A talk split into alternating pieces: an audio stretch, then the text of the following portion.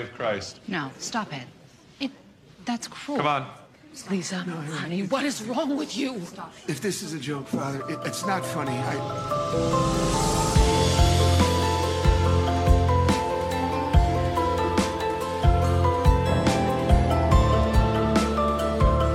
Hello, everyone, and welcome back to the Fear Response Podcast. This is another of our uh, shorter series for the month of October where we're reviewing um, Midnight Mass. And uh, just in time for that new Mike Flanagan uh, spooky October show to come out. So, yeah, just perfect time to review the last one. Absolutely. And hello, everybody. And we love Mike Flanagan. We are big fans of his work. And Midnight Mass is no exception. In fact, it might be the quintessential example because we love Midnight Mass and we're excited to be talking about these episodes. This episode, Jenna, is a really, really, really good one.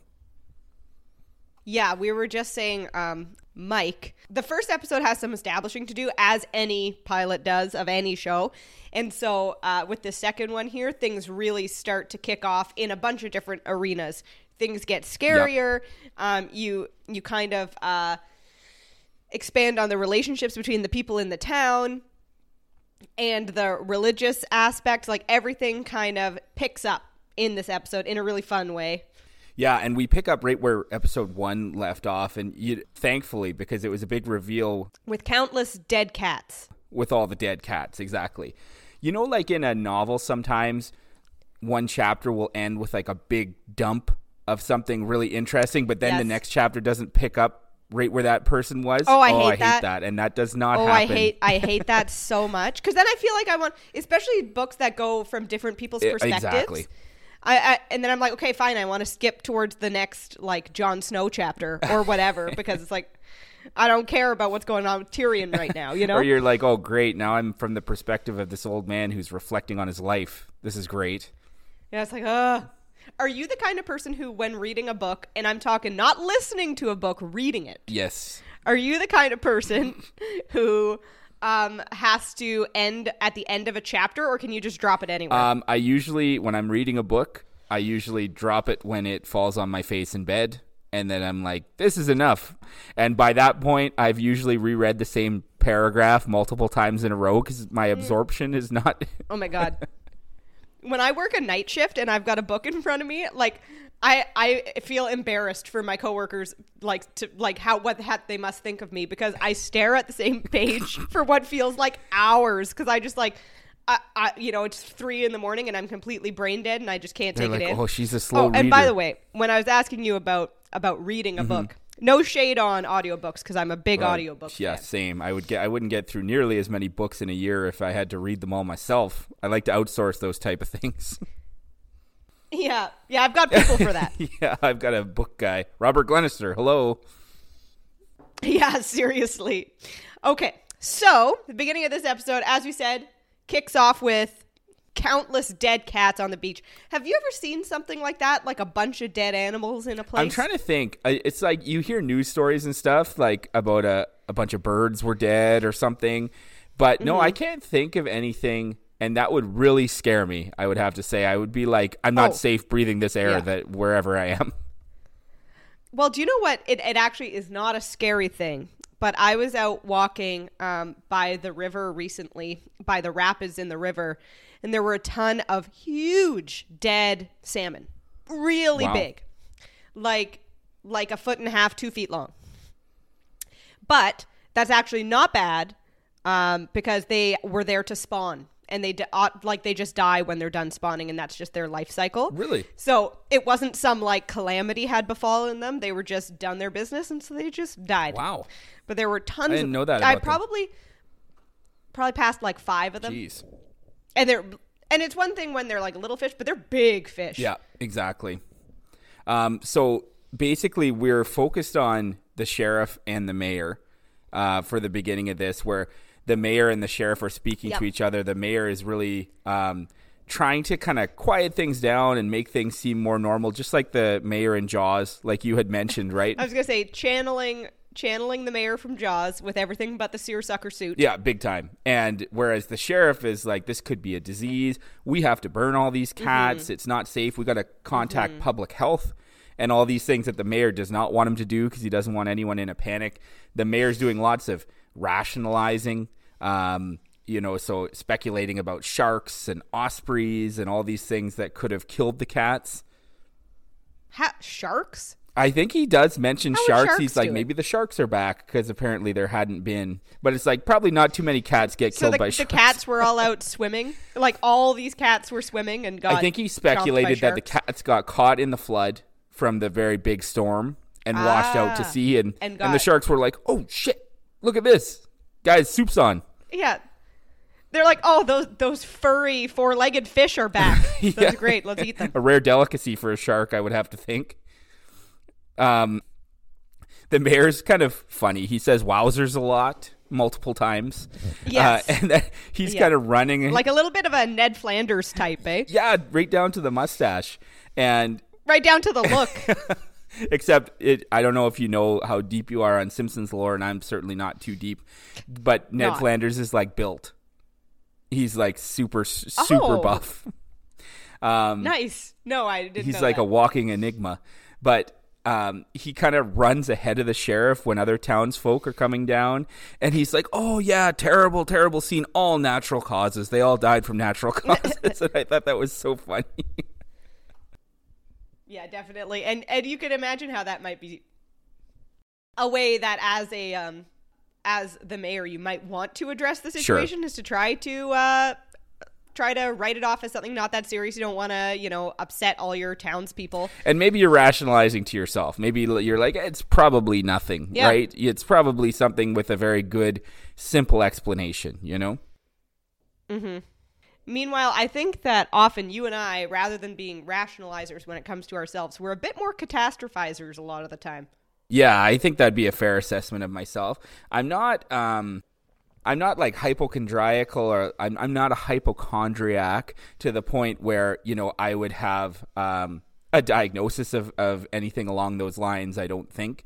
But when it comes to health or things like that, sometimes I'm definitely thinking about worst case scenario and it's hard to put it out of my mind sometimes, right? And I'm able to, but you know, the thought comes up, is this a headache or is this something more sinister, right? Which is not a fun way Yeah, to yeah. to feel when you're having that, but oh well. mm-hmm. And uh, so, and the sheriff is being yeah very practical, Prudent, um, yeah.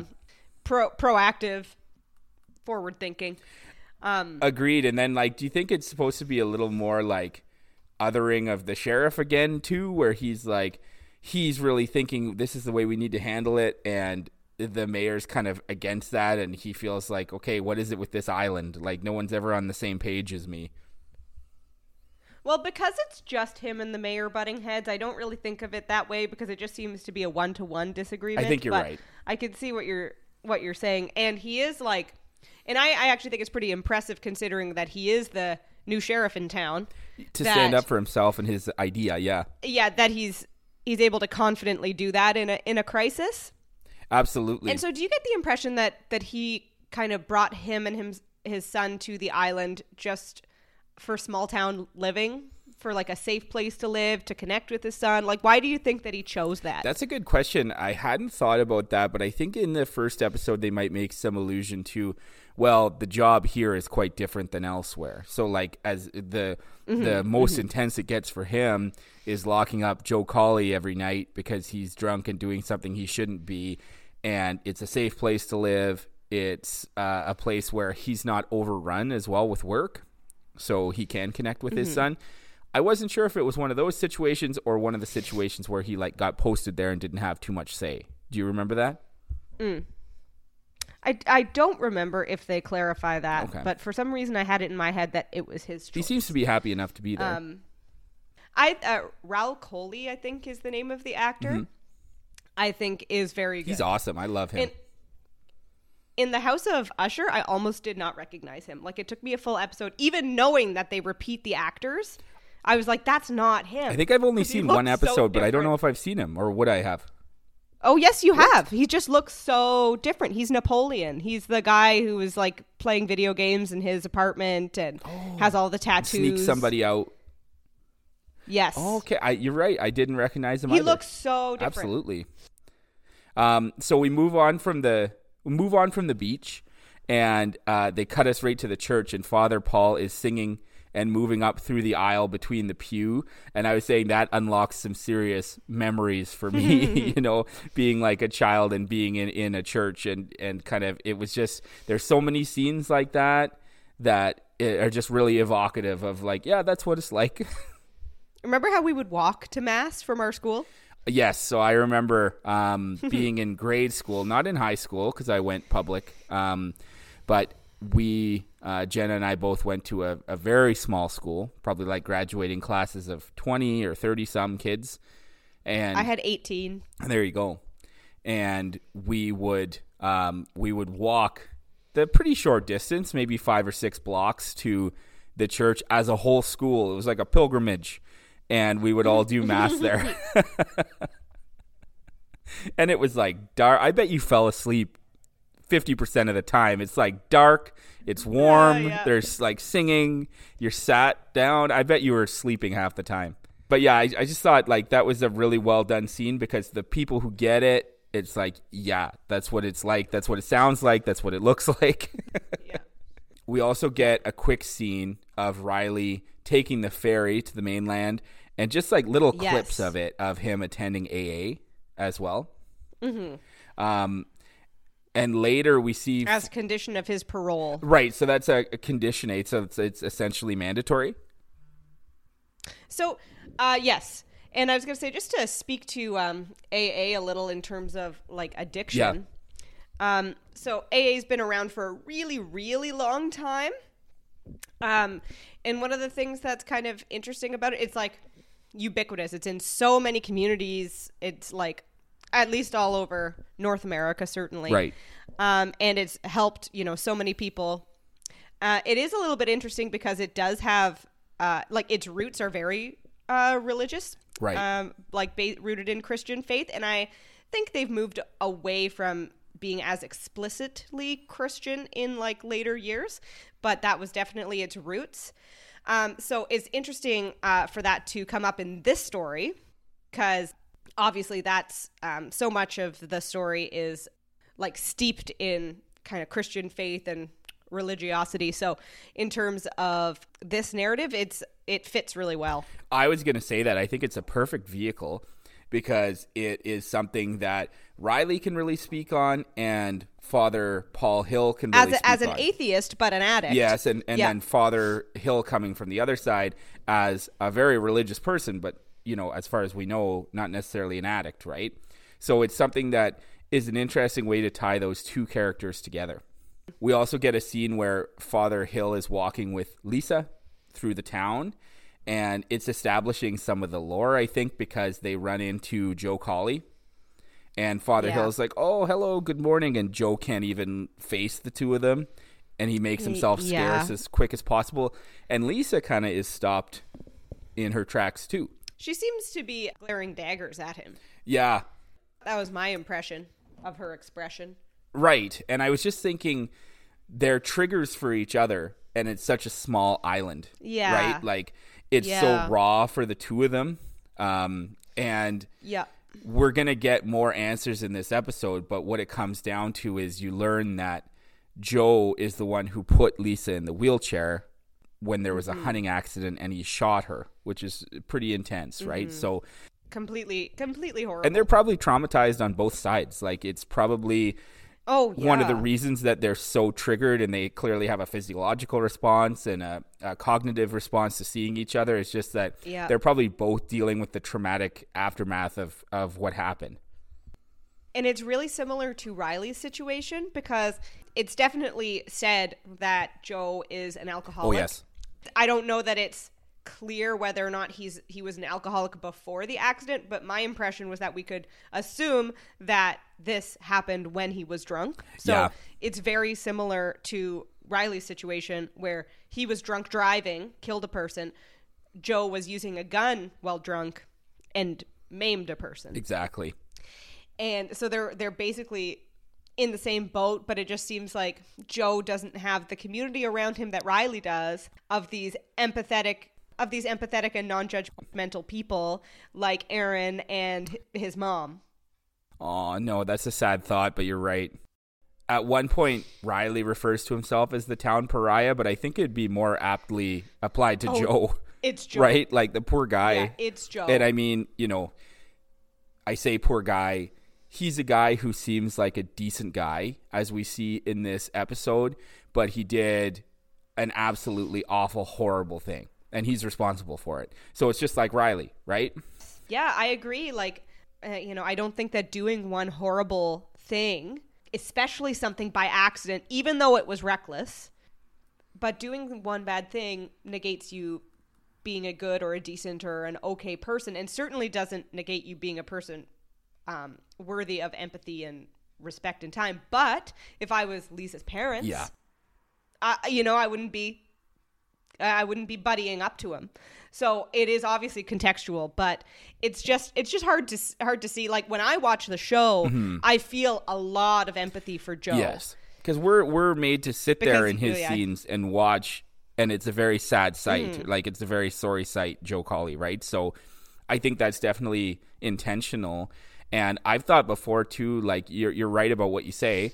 Um, I'd like to have a worldview where someone doing something bad doesn't make them an out and out bad person. You know, I think that's the right way to look at these things because otherwise the person has no reason for their existence afterwards if there's no such thing as redemption or of living a good life after something like that. But then I've also thought, like you said, from the perspective of their parents, like I have a daughter, I raised her, she was going along perfectly well, and she would still be if not for having met this person.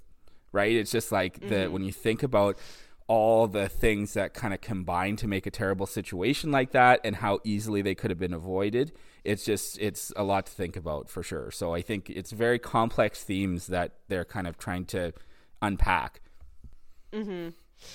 We see at the school at the mm-hmm. schoolhouse um, we get a scene like they really are giving so much story in this episode we see the scene Yeah. where bev is working in the pantry and Erin she's there kind of helping out Erin is a teacher and works at the school, so she's cleaning something. She's cleaning her room, yeah and she comes to get more windex and then Bev is in there. I guess Bev just seems to feel that she has the right to be anywhere and everywhere within the town. She feels Yeah. a lot of authority.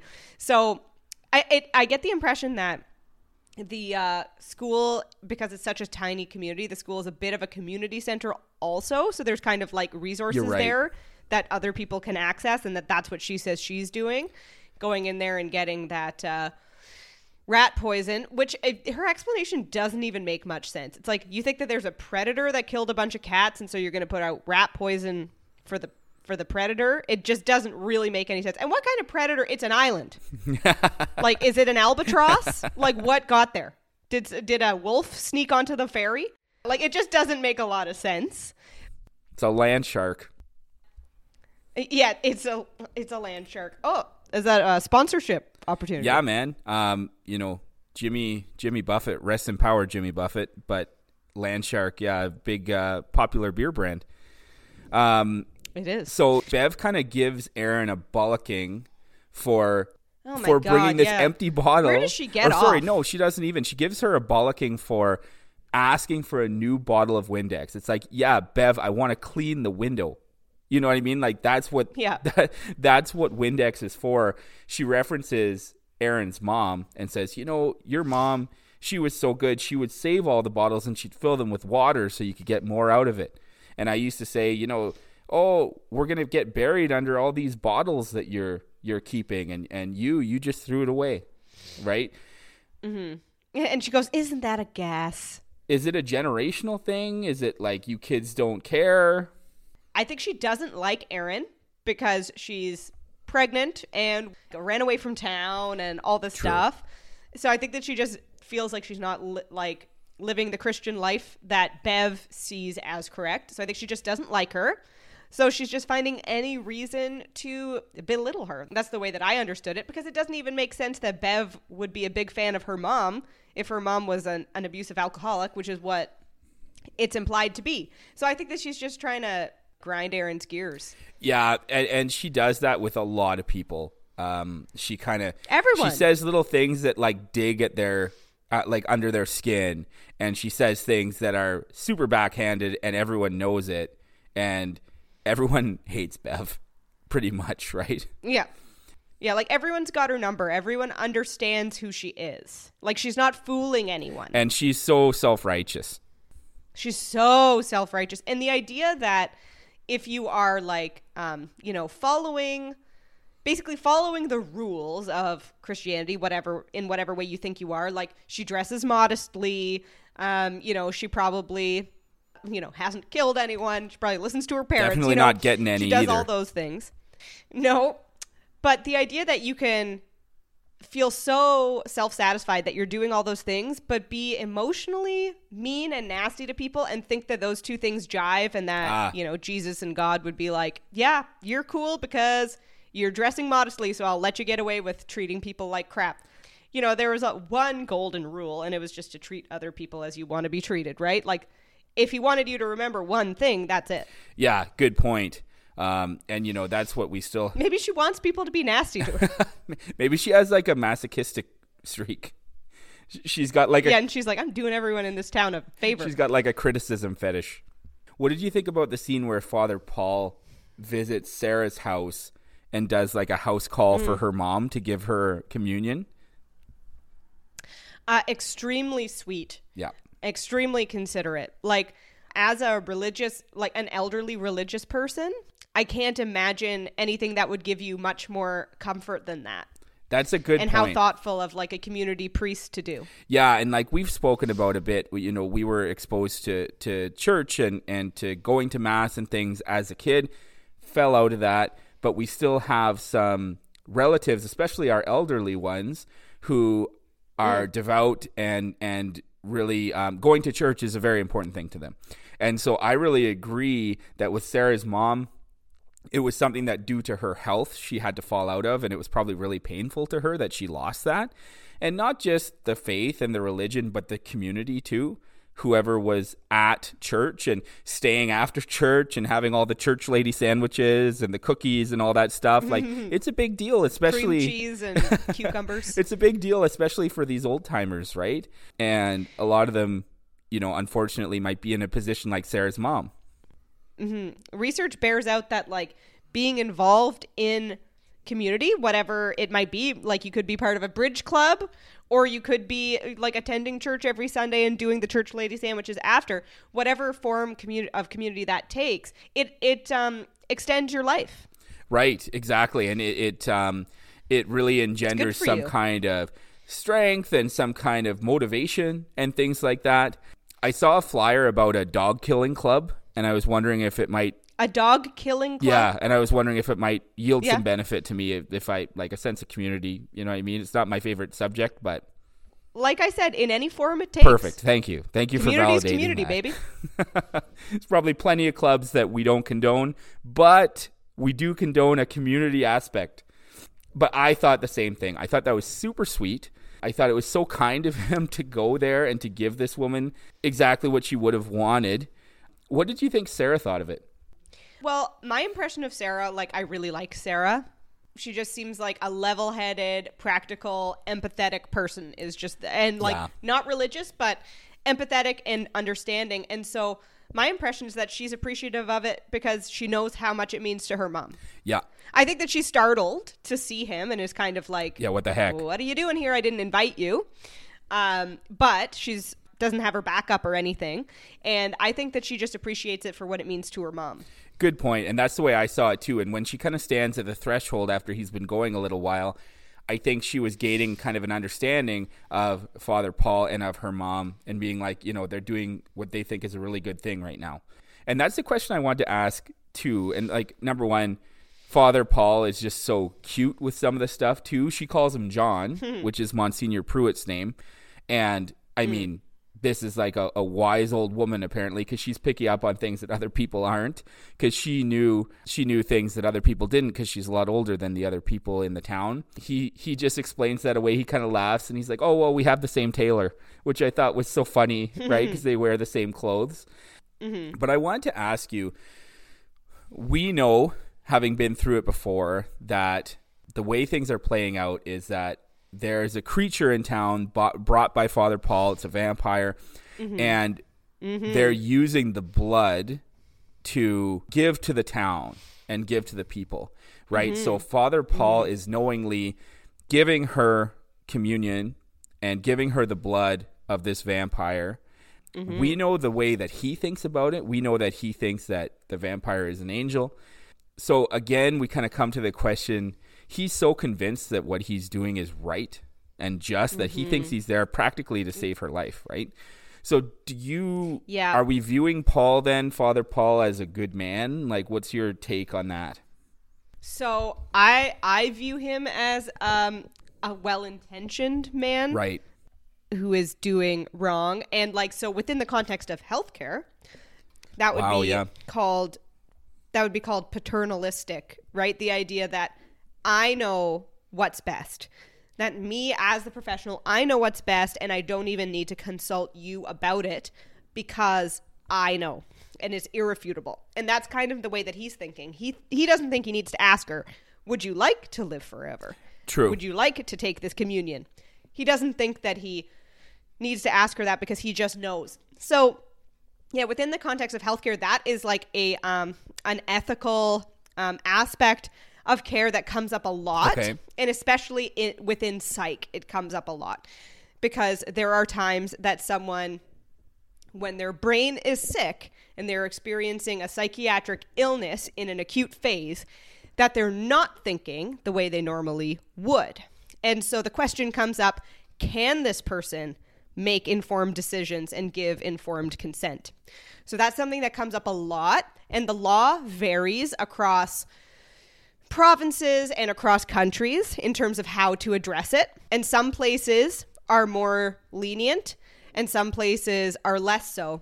But it, it, it is um, always a serious ethical judgment to make when you're uh, a professional making those kind of decisions in terms of whether to make someone incapable of making their own decisions or not and um, how to interpret uh, their mental status.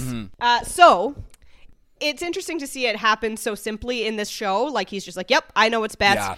because that is something that is like it's a really dangerous thought to have, and it's something that I feel anyone who is a medical professional, you need to be thinking about it deeply and reflecting on why you're making the choices that you're making all the time. Because it's easy to see a situation and think, "Oh, that person." I, I know what's right for that person. Right.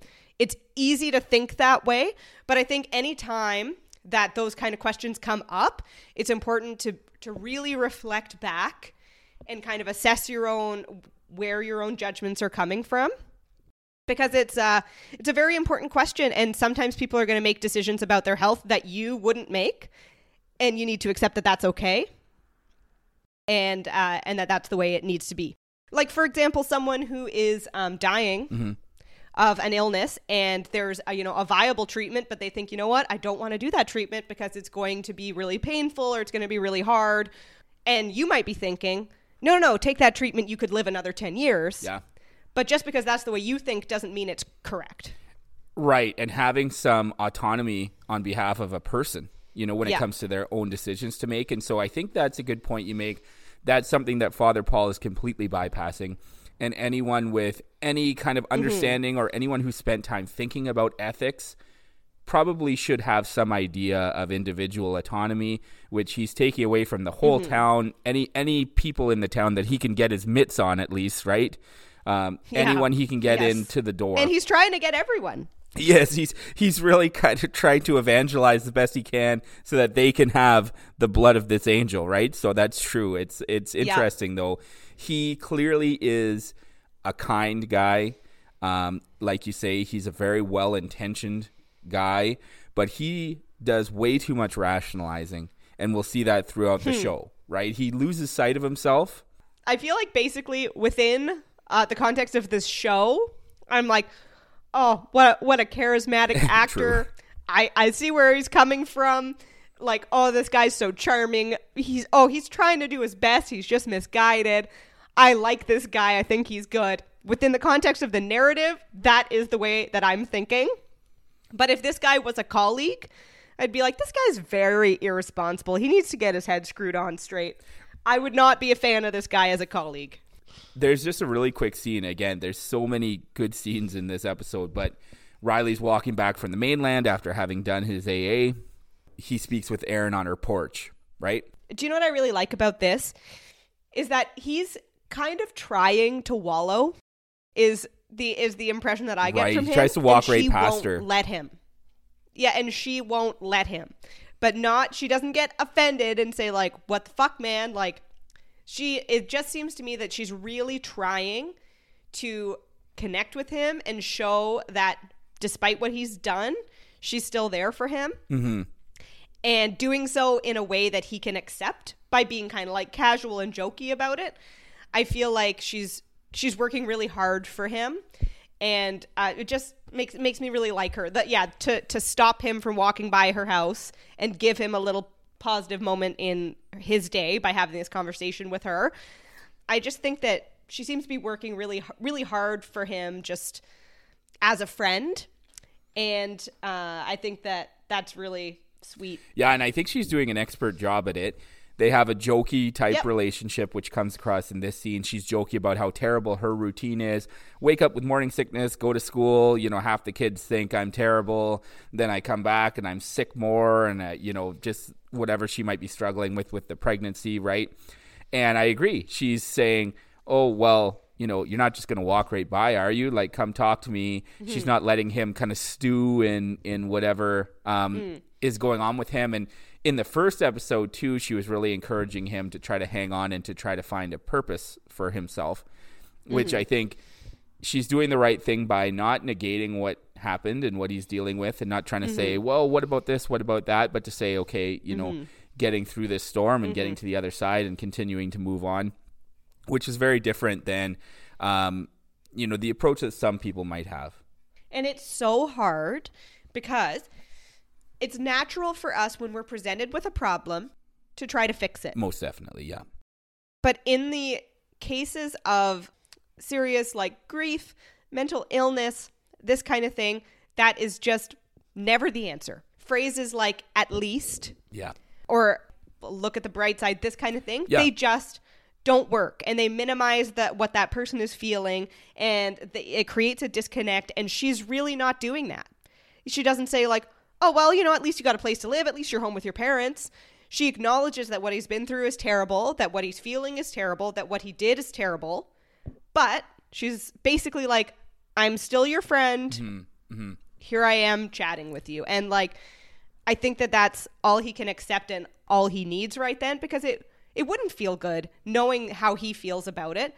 It wouldn't feel good for you to say like, "Well, at least you're out of prison." Yeah. Because he feels horrible for what he did. That would that would hit his ear so wrong and make him feel even worse and yucky and gross. For sure. And I feel like she just approaches it in the right way, you know? No, I totally agree. So I think those scenes are really well written and they're written with a lot of understanding about a way that a person might open themselves to Riley and make a connection with Riley in the ways that so far other people in his circle haven't been able to. So I agree. I think those are really well written scenes. Um, We cut to um, the mom, Annie, is working on some sewing. She's doing a big banner, right? And she Yeah. pricks her finger and she has to take her glasses off to see the prick on her finger, right? So these are some Because her glasses are now making her vision blurry. Exactly. These are some little clues that are happening throughout this episode before the bombshell at the end that shows us that whatever is ailing people, and everyone has their own thing in the island, they appear to be improving in terms of their physical health, right? Yep. And we also see that later when Riley goes out on the boat with his dad. Yeah, that's Um, right.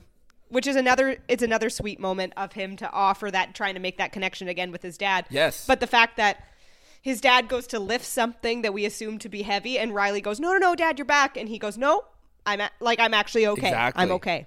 I can get through it." There's a really great song too called Saturday Morning by Harry Chapin that mom's listening to. It's just there's a lot of needle drops in this uh, series, right? There's a lot of old uh old timey like uh golden oldies. Oh eh? yeah, absolutely, and just really kind of nice to listen to, easy listening stuff. Yeah, for for you and me, it's it's right up our street, I think. Riley comes in and and the mom Annie says, "Hi, honey, how was your day?" And he kind of walks past her. Do you think she doesn't get it. Like she doesn't understand where Riley's at necessarily. Or is mom right? And she's kind of like, well, you know, today's a new day. How did today go? Like, where do you fall on that one? Because to me, I can un- kind of understand why Riley's like, you know, I can't be asked a question like that. And I can also understand his mom kind of saying, well, you know, how did today go? Right? So, like, how did you feel about that Yeah. interaction? I kind of think that she, uh, I almost feel like because he's her son, that she has such a positive regard and loves him so much that she just can't get it. She can't get where he's at and how low he's at because maybe it's too hard Yeah. for her to even put her mind there that he feels so low and like his opinion of himself. So I just think that there's a disconnect because almost like she can just never put herself there because she's his mom. I think you're That's kind of the way that I, I think you're right. think about I think it. you're right, and she's not really able maybe to recognize that Riley's empty, and that's the way that he's Yeah. feeling. Like there's nothing good or bad or anything about today. It's the same, right? Um, but how could you blame his mom for you know hoping to see Mm-hmm. a change in that? I think it's just too painful for either of them to really consider where the other Yes, one's at. I think so too. Which is really hard. like because that's just still her baby Jeez. so she just can't put herself there you know that i'm so sentimental now like i always was Yeah. but now now that i'm a mom i like i can't even I know. And it's like, geez, Mike Flanagan, tugging on the heartstrings. Let me see here. And and so I just think like there's so many good scenes. And then Riley goes to bed again, staring directly at the image of Tara, the girl he killed in the car accident with the flashing police lights on her. And he says to her, How was your mm. day? Right? Almost in a mm-hmm. kind of nihilistic kind of way. You know what I mean? Just mm-hmm. hitting home, I think, the the grief and pain for Riley. There's some really cool overhead shots of the island late at night, yep yeah right? And it's kind of POV moving shots. erratically and up and down, and then you can hear wing beats, right? yeah i love that Me too. i I love thought it that was such a because cool it's a cool scene. way to look at cool way to look at the island Yes. that you know gives you an impression of where things are laid out and all that so it serves that purpose but also you know it, it hints at what the monster is i love it Yeah, I thought that was awesome too. And then Warren's uh, altar boyfriend kind of sees the creature land within an abandoned building. Same way as he saw he saw the creature in the first episode too, because like there's a you know, when they were walking out to the upwards or Yeah. whatever. And he goes like, Whoa, that was like a huge pelican or something. Oh yeah, he I just forgot about that. some big big winged thing take off. Oh, that's so awesome. So next is, as you were saying, it's Ash Wednesday, and Mass is much more crowded, and Bev is talking about that kind of for all to hear, right? And Bev is like, well, if it weren't for Easter or Christmas, lots of these people wouldn't even be here. They'd never come to church at all. So it's kind of a cliche of like the Easter and Christmas Catholics or something like that, that um, Yeah. some of the big events draw out a much bigger crowd. And she's kind of calling that out as people walk by her, like she's such a jerk. She's such a jerk, yeah.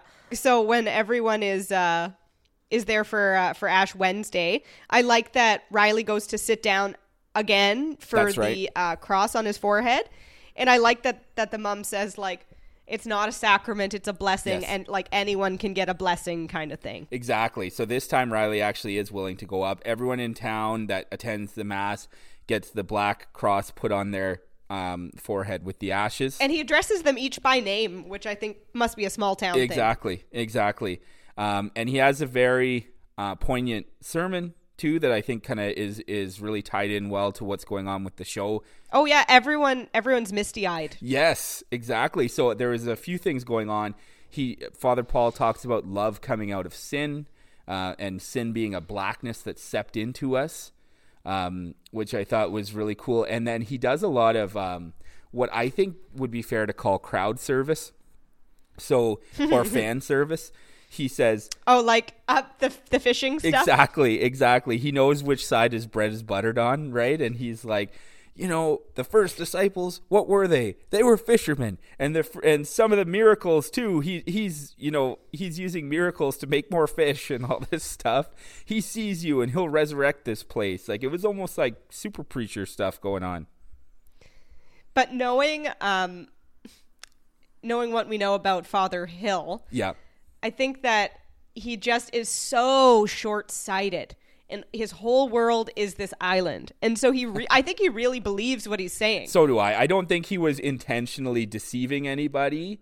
Um, in this case, I think he was just like he was reading the Bible to come up with what sermon he was going to do, and he's like, "Oh my God, this all fits perfectly." Right?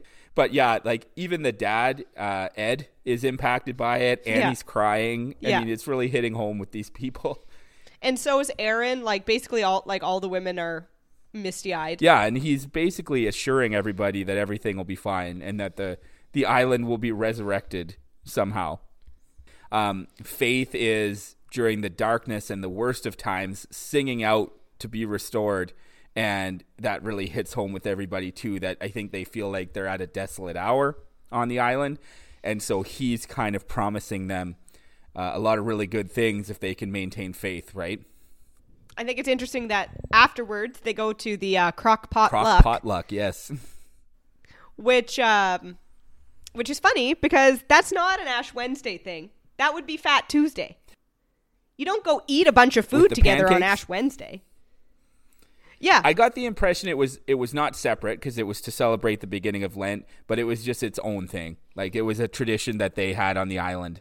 But I just think that that's a little bit interesting because Ash Wednesday is supposed to be kind of the beginning of like a crappy time where you're like not eating good food, you know, where you're repenting and you're not eating good food and you give stuff up and, Right, and like, all that. like so Fat why would you have a big like feast the after? Fat Tuesday is like the last day before your diet starts. So you might as well It, that that is right? exactly what it is. so you might as well go ham. you know that Fat Tuesday is Mardi Gras. Oh, right? I didn't know that. Funny. Yeah. Okay. It's French for. so that is Tuesday. an interesting point that they probably should have had the crock pot luck on the Tuesday. But anyway, okay, and I got to say something Yeah. else. So I, we have a lot of crock, uh, not crock pots. We have a lot of potlucks at uh, at work Oh, nice. Because you know we're we're often like we're working shifts on the weekend or we're working shifts on a holiday or whatever. So we want to do something kind of nice. So we and we have a big group of people always working. You know, there's six or seven of us. So we often enough all bring food. And uh, another employee from somewhere else in the hospital came down to our unit to check something. And when he was on our unit, I said to him like, "Oh, we're having a potluck today, so feel free to have some of the food before you go." And he looked at me and went, "Potluck?" And I was like, "Yeah, potluck. Like we all brought food." And he was like, "Oh, that's what you call it." Like to me as if I'm like, "I didn't make it up." You're like, oh yeah, I just I made that up. Who doesn't know what the term potluck means? I thought that was a very well known term. I have to say. well, me too. He looked at me like I had two heads, like he didn't know what I was talking about. Oh, what a sad, sad little man. What is the worst and best thing to you that someone could bring to a potluck? Best thing, I'm a big fan of chip and dip, big fan of tortilla chips and just about any dip you could bring. I also like uh, like a crock pot full of like pulled pork or something. Something to go on I like a hot worst thing. Worst thing would probably be like just a bad baked good because I love baked goods. So maybe it would be be a baked good that I just like can't get on like board. you don't like shortbread. Yes, like I don't I like shortbread. shortbread. So it would be something that would be so tempting to me, except that I oh Genetti's. Oh. because I hate I hate uh, black licorice flavor. So I'd be like, ooh, look at that, like nice iced pastry, and then I'd be like, oh no, it's a Genetti. Yeah, I might be on board with you on that one, and and not because like Genetti's are really nicely baked good that take you know expertise to make, and and I would love them. People if only not them. for the black licorice flavor. There is a lady at our local market who makes Genetti's in every flavor but black licorice. So we should just get on board with that because then they're just basically Yeah, donuts. and then I then I'd love them. And anyway, this town has has Anyway. a tradition of having a crock potluck because of Crockett. Which Bev is so proud that they coined the name, it's so cool. It's so cool that they invented a title. and she's so not. She thinks she's so cool. She's so not. but as the potluck is going on, Riley's kind of sitting by himself on a bench, and Father Paul joins him. We get the lore dump there that Joe is the one who shot Leeza and, and paralyzed her. Um, I thought that Riley actually entertained Father Paul for quite a while, whereas before he's like, uh, you know, And he asked him about how Father Pruitt's Yep. doing. And Father Hill said like "Mm, he's not coming back anytime soon, kind of established that. And then Father Hill like admits that he did kind of have an agenda to uh, offer to Riley that he could make because he's a priest that he could make a chapter of AA on the Yeah. island. Which I don't think is really in the spirit of it to have it be like Not a so one-on-one anonymous. thing. It's supposed to be a group sharing thing. Yeah, that too. on a tiny island. Do you know what I was thinking Mm-hmm. to myself recently? How do like lots of celebrities must be alcoholics. How do they go to AA? Maybe they don't. Maybe they more so tap into like some But then that's some really bad. premium therapy or something. Uh, it's plenty of them. Plenty of them do. It seems. I mean, I'm speaking in huge generalities. Plenty of them do seem Mm. to tap into like rehab facilities. I bet they're friggin' better than the hotels I've stayed in, but still. And you know what? Maybe within the rehab, they probably have like a maybe a similar kind of group sharing setup. Maybe. But I just thought oh, that's kind of sad that they just probably don't feel like they have that. They've certainly lost, lost their anonymity, no question. I thought it was pretty interesting that um, Father Hill is so comfortable just saying like, "Well, Joe's an alcoholic. You know, we've got an alcoholic. We probably have other problem drinkers." Just thought that that was a little bit interesting. He doesn't seem to be uh, very tactful about how he's talking about it, but um, yeah. So then it's, I guess, the uh, idea does kind of appeal to uh, Riley. But do you know what I like at the end of their conversation here is how Erin comes up with coffee for him, just like in solidarity with him again. Like you can't drink, everyone gets a drink ticket on walking in, and we see Riley accept it. Like they hand it She straight to jokes that Riley. they now they're adults and they have these drink tickets and neither of them can use them because she's pregnant, right?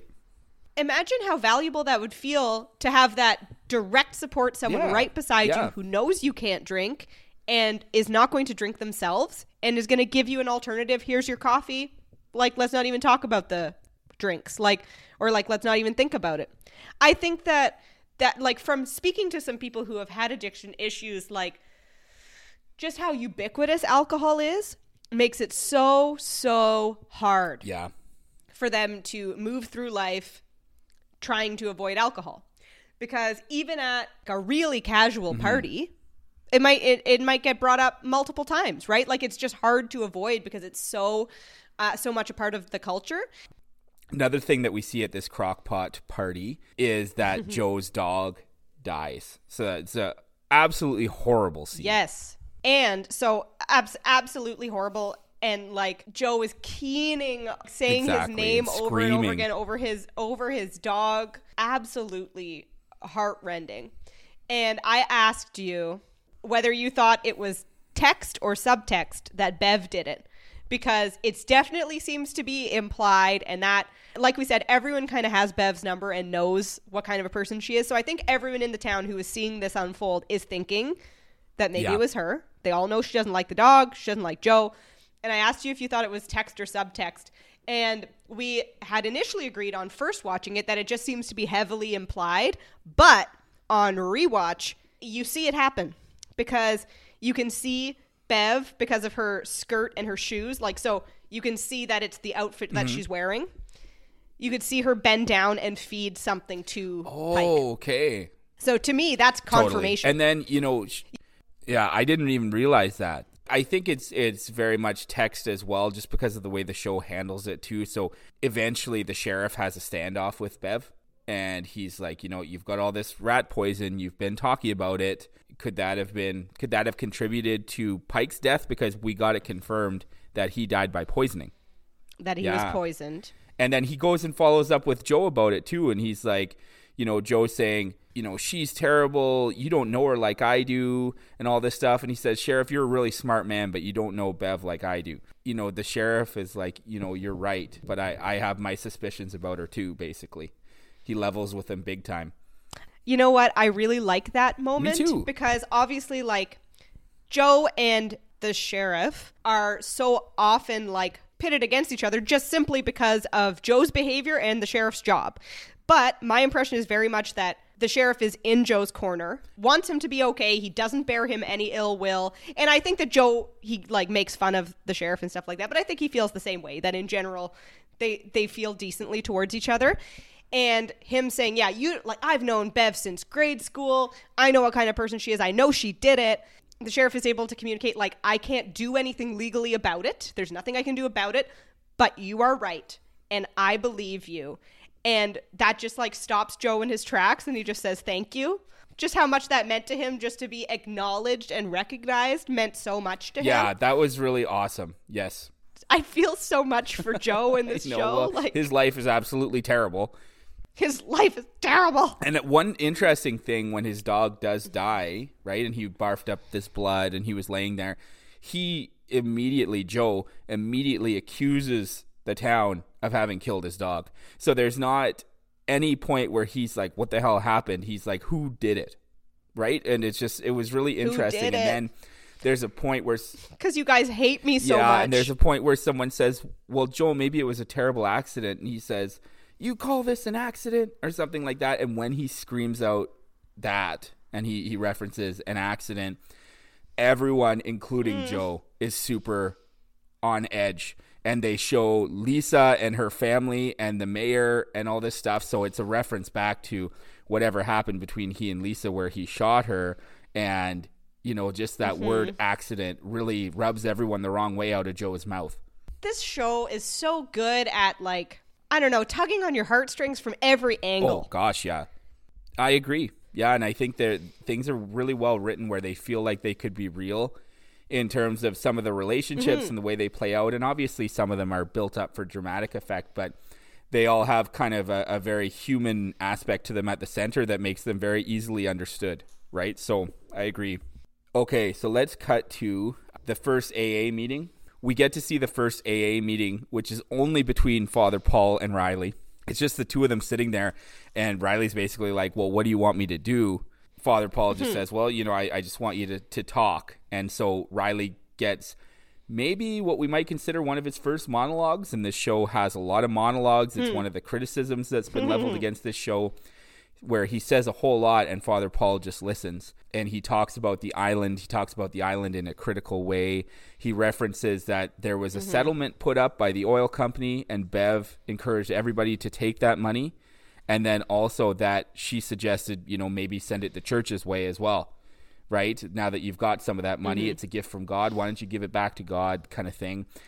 There's some illusion that there might have been more money than actually got put to use by the church, and that basically the money went to Bev. Mm-hmm. There was a rec center mm-hmm. built, which Riley doesn't kind of think was a necessary thing to do. And he makes uh, a statement that I thought was really interesting about poor, starving communities with a really nice big church right? And that the mm. people that are in those mm-hmm. communities feel pressure, whether it's intrinsic or extrinsic, to be giving to the church, and maybe they think that that'll be good hmm. for you know their own spiritual well being, but it's like they don't have money to give. And they're giving it to the church. It's, it was a really cool point that was made, I think, and it was kind of really kind of had me thinking. No, um, I agree with you. Like he levels a lot of criticisms at like at the church and at kind of explaining his stance as an atheist and why he kind of came to that decision after being raised in the church. I think, and he's obviously he's very eloquent and uh, like thoughtful in how he did it. But he and Father Hill are just at such loggerheads, Yeah. and I feel like there are points in this where Father Hill is a little bit less like, oh, is that how you think, and non-judgmental, and gets a little bit more defensive when he says like, "Oh, being your own higher power, how that how's that going for you?" I was thinking, I'm like, I don't really think that's what Riley Right, said. right. He's just kind of saying that there isn't a huge higher power, Right. and that that's the way that he prefers to think about his addiction. Yeah, and, and Riley kind of brings up um, some other forms of trying to treat addiction that are a little more along the psychotherapy side, and he, you know, he references a couple, um, uh, but it basically boils down to psychology versus faith-based approach. He talks about recognizing an addictive voice in my head, and I don't want to drink. It wants to drink. And I thought he was doing maybe almost a little too much externalization, but he was talking about But he brought it but he was talking about an experience. Um, so he was talking about things that were basically we might label them as ego dystonic, and all that means is our thinking or our behavior is not in line basically with our value system or what we actually want to happen. So if you were to use an example of someone with uh, OCD, for example, they might be having a thought constantly that is very disturbing to them. And the reason that it's disturbing to them is because it's something they don't agree with and they don't want to see happen and it doesn't align with them. So a person might have the thought, um, you know, I'm going to push somebody off of a bridge. I'm going to kill my family. Yeah. And they're absolutely not going to do that. But the thought comes in, and it's almost like the more taboo the thought is, the stronger hold it takes. And they are so scared of that thought that they can't stop thinking it almost. And that's where the uh, compulsions develop as a method to avoid those thoughts. And quell them. Absolutely. Yeah. And soothe that, which is uh, something that I think that OCD gets minimized a lot as someone who likes Oh, gosh, being yeah. neat or that kind of thing.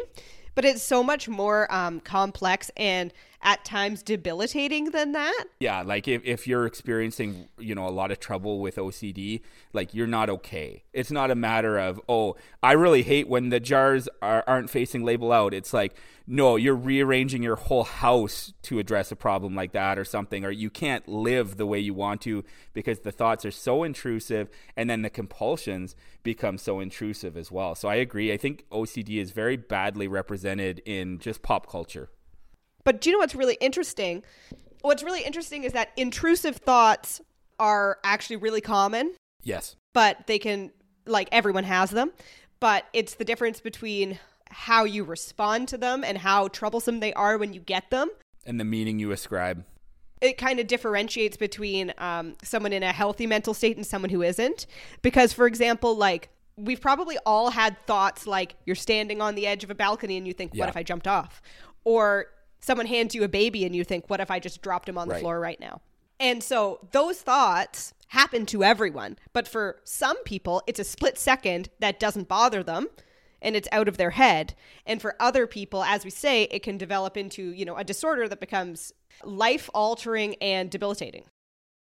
very fascinating and you're right i mean recognizing that that happens to everybody and that they're just basically junk thoughts can be actually a really liberating realization for a lot of people The junk thoughts, yep. I think it's extremely difficult to um, understand kind of the concept that your thoughts don't mean as much as you think they do. true Or, like you say, junk thoughts.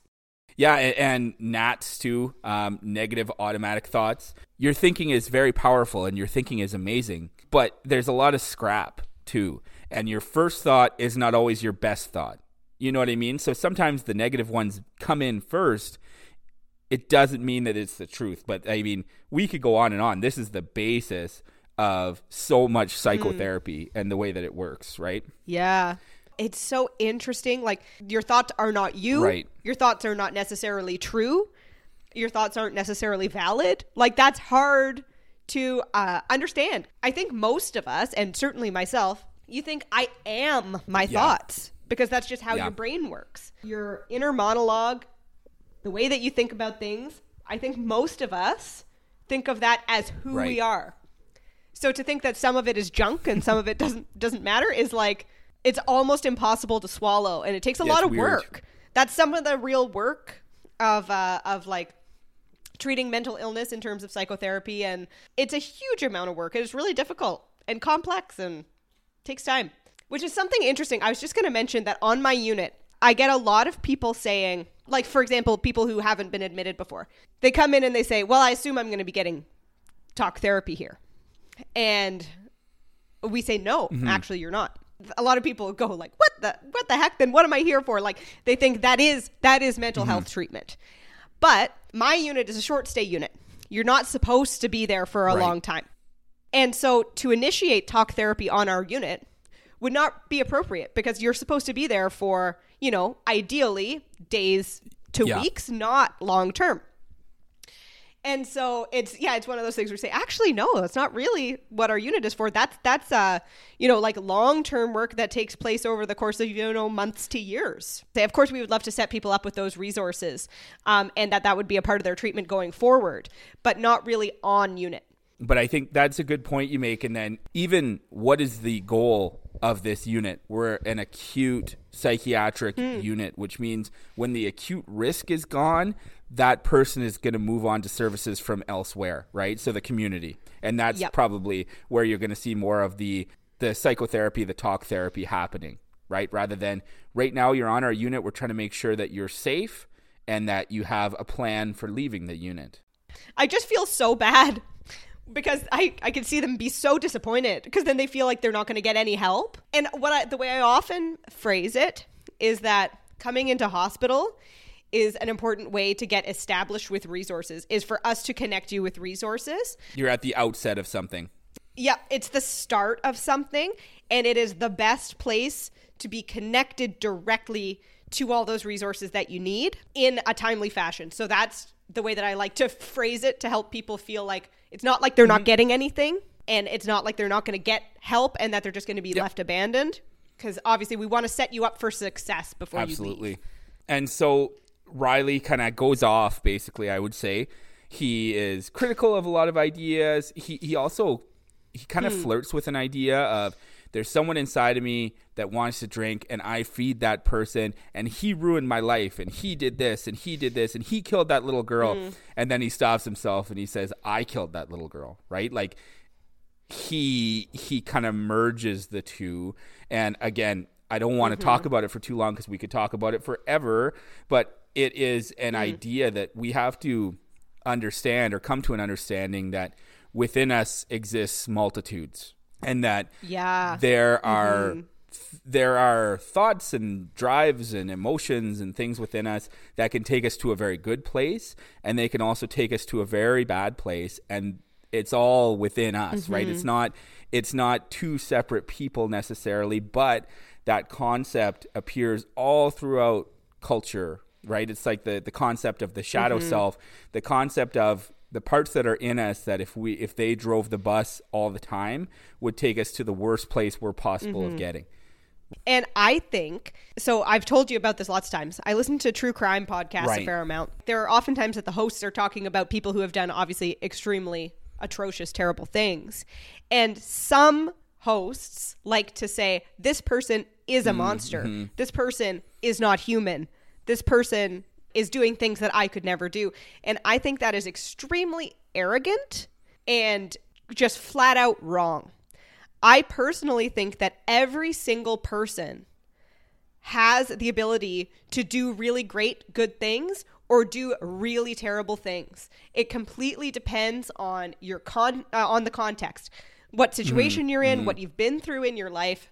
And so I think that that's something that's important to consider when you're dealing with someone who has really difficult behaviors, maybe um, maybe related to an addiction, maybe related to a, me- a mental health, uh, sorry, a mental illness.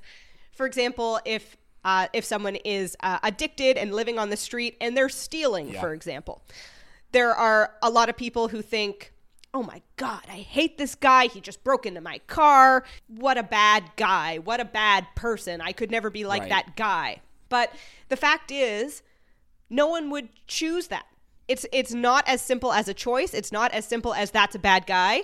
And if you imagine that you've been through what another person has been through in their life, you can't say how you would behave.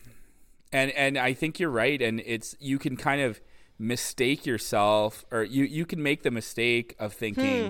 that you're only in the position you are because you made the good choices that it took to make but it's Yes. like you and I were born middle class we live middle class. Hmm. we're still middle class. We didn't climb we didn't sink but it's like we were set up to be in a position where as long as we didn't make some serious mistakes we could build a really nice life for ourselves that's kind of cushy and, and things like that that in comparison to a person who's homeless or anything like that it, it doesn't even compare right? So as much as we could give ourselves credit for the things that we've done hey i went to school I, yeah. I got myself two degrees i got myself Yeah. good jobs yes i did Yeah.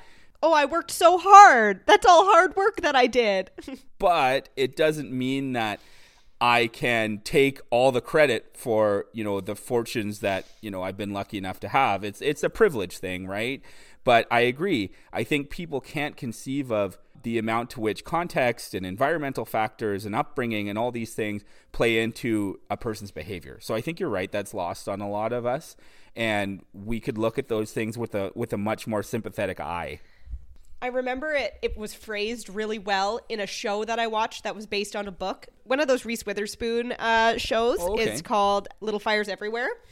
And basically, it's about two moms, and one of them was like had had everything, was like waspy, pretty wealthy, and this and that, and the other mom was like. She's a single mom. She moved around. Um, she a starving artist, basically all this stuff. And the Reese Witherspoon mom and Kerry, Kerry Washington mom are these two moms.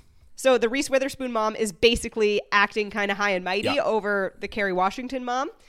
And uh, Kerry Washington's character says, No, you didn't make good choices. You had good choices. You didn't make all the right choices. You had good options available to you. And I think that that's a really great, succinct way to encapsulate It's a really it. good way to articulate that. And it's like you had the road open Right? to you. You didn't you didn't leave the road, right? And it's like Yeah, you just didn't fuck up. and I mean, I don't want to take away from anyone's hard work to do anything, but it's like the No. context certainly matters a great deal, right? So, yeah, I just think like honestly, there's a lot to unpack in these scenes because we could go on and on, and they're hitting on a lot of really cool themes here. Paul, Father Paul, is open to hearing Riley say these things. He does get defensive a couple times, and I think he gets even more so as the show keeps going. But he also tells Riley, like, listen, I'm, I'm not easy to offend that sort of thing. Like he encourages him to talk about whatever he wants. And so I think he does well to do that. And Riley basically comes to the idea that to call suffering a gift from God is a monstrous idea. And look at all these horrible things that have happened, right? And mm-hmm. Father Paul says, you know, I know that, but I also know that God can find good and love within people and any person. And I thought that was interesting because I think that's something that Father Paul is genuinely good at doing. He sees people all mm. through this island who are from different walks of life and he's accepting of them. And he tries to connect with them on their level and about things that are important to them. So he's certainly trying to do that with Riley. Um, so I, I think that's an idea that he truly does believe. We also start to see things. This is where the horror kicks in because we see Erin in her house looking at old pictures. She hears something jump on her roof and then jump down, and she sees a man in the dark. and Yeah. footsteps. And then Yeah. And like the the something thumping on her roof is one thing, but then it becomes like footsteps seems to be and then she sees those eyes, the eyes in the darkness, which have been a um like occurring a few times.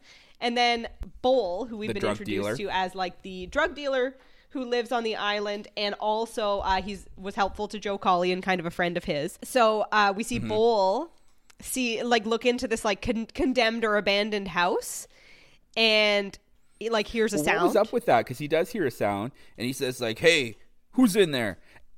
And then it repeats yeah, like is him that back. something this vampire can do? It's like a mimic. I, I think it's supposed to be that something this vampire can do because it does it a couple times to draw him in. but I don't know right? why. Oh, and then it's so cre- like him on the floor. Yeah, he's all hunched down, and then he rises up. The to creature a really on the tall floor, height, and he's so and tall. you just see the glowing eyes. Yeah. it's so cool. Oh my gosh. Yeah, I I love the like the monster design of him. I love cuz so often vampires these days are not very Yeah. scary. Like, you know, sometimes they're just like a person. But like this is this is a monster, a monster vampire, and Oh, I really like that. And he and he yeah, gets, so that's our first kind of uh, kill of a person, right? Is that he just jumps on Bull, and then cut to uh, another incredible scene, which is the closing scene, where there's a sermon going on. Bev is reading a passage about God's followers being emboldened and unafraid, which I think is poignant again because that's something that Father Paul really has to lean on in the future when he's trying to get the town to get on board with this crazy idea to let the vampire do its thing on the town. do you want to explain uh, the miracle that happens then? Father Hill starts he goes to give communion and he goes to give it to Leeza, but then he doesn't allow her to take it from her wheelchair. He backs up and continues to back up, backing up stairs because she she tries to go forward in Yeah. her motorized wheelchair. And as soon as he implies he's not going to hand it straight to her, there's rustling in the audience, eh, in the pews. People are Yeah. starting to become uncomfortable. And when he goes up the stairs, there's like an uproar. Everyone's like, Calling "What the hell are you doing?" And I think that kind of an outpouring of community like Yeah. empathy for Leeza in that moment of like it it is angering to everyone. Like Yeah. Erin's up in arms. Obviously, Leeza's parents are. And this is a new guy. This is a newcomer. And it's like to be like, where do you get off? Like Yeah. seemingly mocking this disabled girl. And then she gets up out of her and she seems to be like rapturous. Like the expression on her face, she's like tearful. Cause I guess I guess in that moment, like Father Hill has won her confidence and he, she believes him, and she gets up and walks over, and is able to walk. And obviously, everyone is thunderstruck within the uh, within the church with what they're seeing, and just like such a huge moment and he says the body on. of Christ. She takes it. She says Amen, and boom, credits. Like it was such a cool scene. I remember watching it for the first time. That was the first time I was like, "What the fuck? Like, what is going on?" and it's so awesome. And they had already established that she's the one who takes communion, maybe most in the town. She's always there. Yeah. So in terms of feeling the effects of drinking the blood, she's the furthest along, right? Oh, I didn't even think about it that way. That she is probably the most yes. like bolstered and Father by it Paul at this point. somehow knew that she was Yeah, ready that to is take the interesting. steps. Like I don't know how she, he would know because that would have really backfired in his face if he had done it a week too early and she couldn't stand up, right? But she does. There's no rust on Yeah. her. She walks right up the stairs. Like it was. It was such an awesome scene. Yes. Um, and like what a way to close. So yeah, an amazing ending to an amazing episode that took us all over the island, hit on all of these issues, gave us a bunch of lore about the island, had us really connecting with characters. Gave like us a yeah, lot oh to my talk gosh. about. Yeah, I think that this was uh, a really fun episode to talk about. And we, Jenna and I'd both like to thank you guys so much for joining us. This is a really fun series. We love Mm-hmm. this series, and it's been a lot of fun to be able to start talking about it. And I think it's going to get more and more so as the the plot thickens with this show. And so, yeah, we're going to be getting these out as quickly as possible to just have a little more content in the spooky season, Yep. like like Jenna said last episode. Thank you so much for listening. Whether you tune in next for another Mm-hmm. Midnight Mass or our next movie review, we can't wait to have you. And um, as always, if you could follow us on Instagram at the Fear Response Podcast, that would be great. Or reach out, to us via email. We'll see you next time. Thank you.